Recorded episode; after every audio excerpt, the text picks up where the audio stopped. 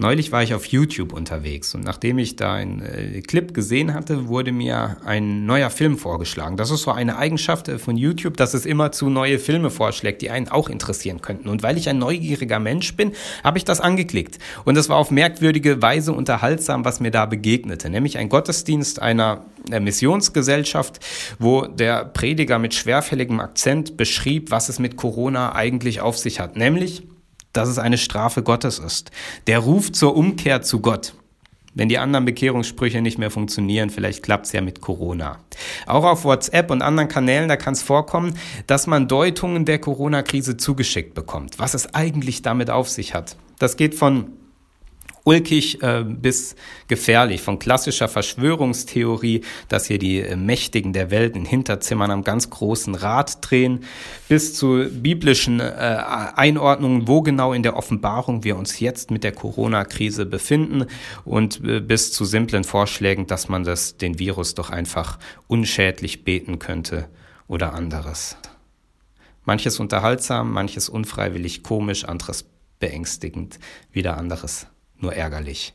Krisen noch dazu so große und so große Krisenmaßnahmen, die bringen Menschen zum Nachdenken. Jetzt könnte man sagen, das ist ja gut, wenn Menschen nachdenken. Man muss aber auch sagen, das kann ganz schön nach hinten losgehen. Oder weniger spöttisch formuliert, Krisen verlangen Deutung und wo Krisen sind, da entstehen Deutungen. Welche davon stimmt? Das ist ein normales Phänomen. Und man muss einen Umgang damit finden, mit dieser Vielzahl an unterschiedlichen und widersprüchlichen Konzepten umgehen. Wer hat die Deutungshoheit über die Krise? Die Mehrheit oder die, die was völlig anderes erzählen? Krisendeutung, das ist ein normales Phänomen und ein altes Phänomen. Ich will einmal mit hineinnehmen, 2500 Jahre zurück, mitten hinein ins Alte Testament. Auch da gibt's Krisendeutungstexte. Man könnte fast sagen, die wesentlichen Teile des Alten Testaments sind Krisendeutungen. Die große Krise damals, das war das babylonische äh, Exil. Und gefühlt erwähne ich das in jeder Predigt über das Alte Testament, aber ich glaube mit Recht. Denn durch diese Brille, das Exil war so eine Art Deutungsbrille, da wurde ein Großteil der Texte damals geschrieben, redigiert, ausgelegt und zwar durchaus unterschiedlich. Da wurden unterschiedliche Deutungsperspektiven eingenommen. Was auch äh, äh, eher normal ist äh, in Krisen, dass, dass unterschiedliche Deutungsperspektiven eingenommen werden. Im heutigen Predigtext, der, der ist auch so ein Krisendeutungstext aus Jesaja Kapitel 40. Jetzt kommt allerdings vor äh, Kapitel 40 kommt Kapitel 39. Das klingt erstmal banal, das ist es aber nicht, denn Kapitel 39, das erzählt eine Geschichte. Ähm, und zwar die Geschichte, dass Gesandte aus Babylon zum König von Israel kommen. Und der zeigt ihnen alle Schatzkammern, alle Schätze, die sie haben in der Hauptstadt Jerusalem. Und als sie alles gesehen haben, gehen sie wieder und dann kommt der Prophet Jesaja zum König und sagt: König, man zeigt nicht fremden Gesandten sämtliche Schätze des Landes. Und äh, der König ähm, hört sich das an und äh, gesteht dann Jesaja auch zu und meint: Du hast ja recht, du hast gut gesprochen, Prophet und ähm, denkt dann bei sich, aber das wird zu meinen Lebzeiten ja wohl noch gut gehen. Und dann kommt ein Bruch im Jesaja-Buch. Zwischen Kapitel 39 und Kapitel 40, da liegt eine Zeitspanne und ein gewaltiger Bruch. Und tatsächlich, es ging zu Zeiten, zu Lebzeiten des Königs, äh, Hiskia hieß der, ging es noch gut. Und äh, gute 100 Jahre später ging es nicht mehr gut. Da hatten sich die machtpolitischen Verhältnisse verändert und die äh, Israeliten hatten äh, auf den falschen Bündnispartner gesetzt und das neubabylonische Reich überrannte Jerusalem, zerstörte die Stadt und nahm einen Großteil der Oberschicht als äh, Gefangene mit ins Exil. Und da setzt Kapitel 40 ein, als Worte an die Menschen im Exil. Und für alle Menschen, die damals mit diesem Text zu tun hatten, war klar, was zwischen 9 und 3, Kapitel 39 und Kapitel 40 passiert ist. Zwischen diesem wird doch gut gehen und den Worten, mit denen Kapitel 40 neu einsetzt. Dazwischen passierte die große Katastrophe, die Zerstörung, das Exil. Und der, der Anfang von Kapitel 40, das ist ein absoluter Neueinsatz, Neuansatz. Da, wird, da werden die Menschen im Exil in ihrer Krise angesprochen. Da wird ihnen eine Deutungsperspektive angeboten für die Krise. Und ich glaube, die Botschaft, die darin steckt, die Deutungsperspektive, die da angeboten wird, die ist auch heute noch gut und hilfreich. Denn das ist Trost. So geht dieser Text los. Da heißt, das, heißt es, Tröstet, tröstet mein Volk, spricht euer Gott. Redet mit Jerusalem freundlich und predigt ihr, dass ihre Knechtschaft ein Ende hat, dass ihre Schuld vergeben ist, denn sie hat die volle Strafe empfangen von der Hand des Herrn für alle ihre Sünden.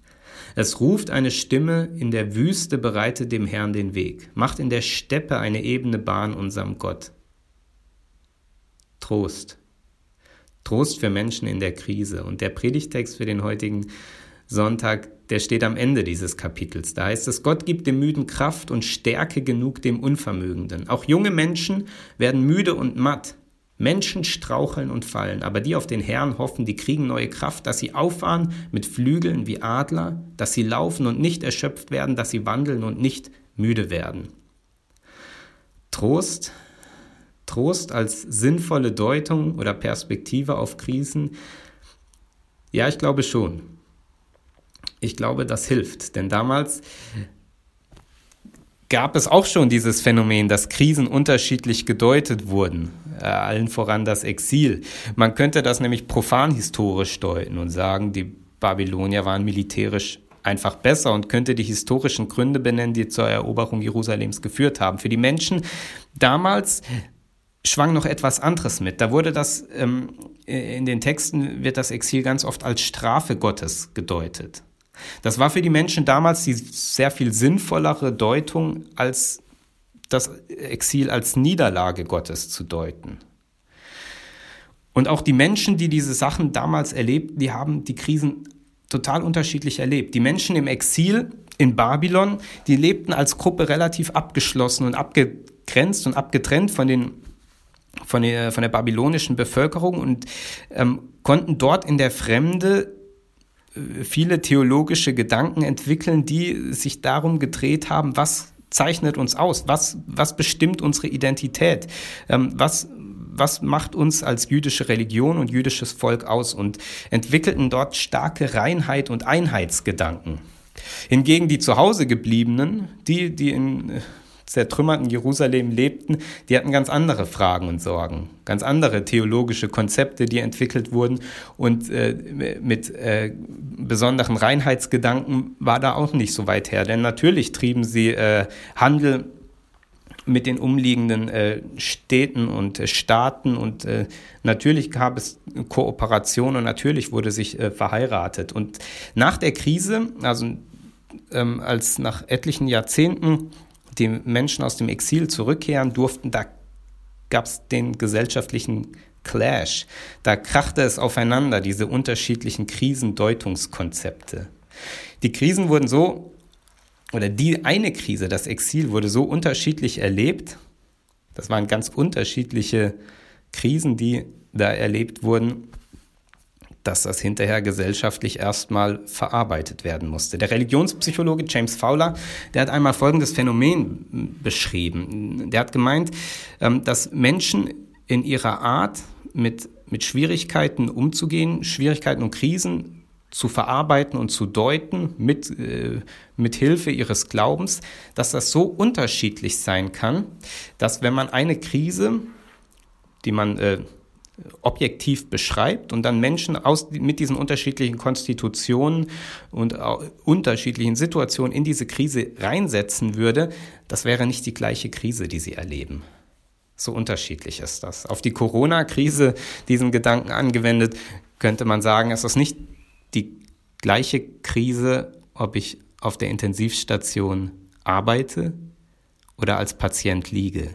Ich erlebe eine andere Corona-Krise, ob ich Jens Spahn bin, der die Entscheidungen trifft, oder Matthias, der mit den politischen Entscheidungen leben muss. Ich erlebe eine ganz andere Corona-Krise, ob ich als Junggeselle zu Hause auf Kurzarbeit gesetzt bin oder als alleinerziehende Mutter ähm, meinen Job nicht mehr wahrnehmen kann. Ich erlebe eine ganz andere Corona-Krise, ob ich als alter Mensch äh, vielleicht in der Isolation lebe oder als äh, Kita-Kind gelangweilt darauf warte, dass das normale Leben weitergeht. Es wird von der Corona-Krise immer im Singular gesprochen, die Corona-Krise. Aber ich glaube, es wäre sehr viel richtiger, von Corona-Krisen zu sprechen. Denn so unterschiedlich ist es, was da erlebt wird. Und diese unterschiedlichen Erfahrungen, diese unterschiedlichen Weisen, ähm, die, die Krise zu deuten, zu erleben, zu verarbeiten, die prallen aufeinander. Und ähm, das neudeutsche Wort dafür wäre Ambiguitätstoleranz. Ungewissheiten und Andersartigkeiten aushalten. Das braucht es da, dass man, ähm, ja, dass, dass es ähm, nicht wie damals bei den Menschen nach dem Exil zum gesellschaftlichen Clash kommt, wenn diese Perspektiven aufeinandertreffen. Und ich glaube, deshalb ist Trost eine wichtige und hilfreiche Perspektive und Möglichkeit der, der Deutung so einer Krise. Hilfreicher als all das, was die Verschwörungstheoretiker anzubieten haben, weil wir Menschen die Zukunft nicht kennen, nicht. Aber wir kennen unsere Gegenwart so einigermaßen und müssen mit der Gegenwart umgehen. Und ich glaube, dass Trost, echter Trost, da ganz viel anbieten kann. Denn Krisen machen müde. Krisen kosten Kraft, weil sie eben Krisen sind. Und auch, auch weil so viele sich berufen fühlen, die Krise zu deuten. Und ich glaube, Krisen brauchen Trost, um durchzuhalten. Und sie brauchen Gott nicht als Erklärung, sondern als Hilfe, als Trost. Gott gibt dem Müden Kraft. Gott gibt dem Schwachen Stärke. Auch junge Menschen werden müde und matt. Ja, Menschen straucheln und fallen. In der Hoffnung auf Gott liegt neue Kraft. Die Hoffnung auf Gott kann beflügeln. Die Hoffnung auf Gott kann befähigen, trotzdem weiterzumachen, weil Gottes Kraft größer ist als unsere Möglichkeiten.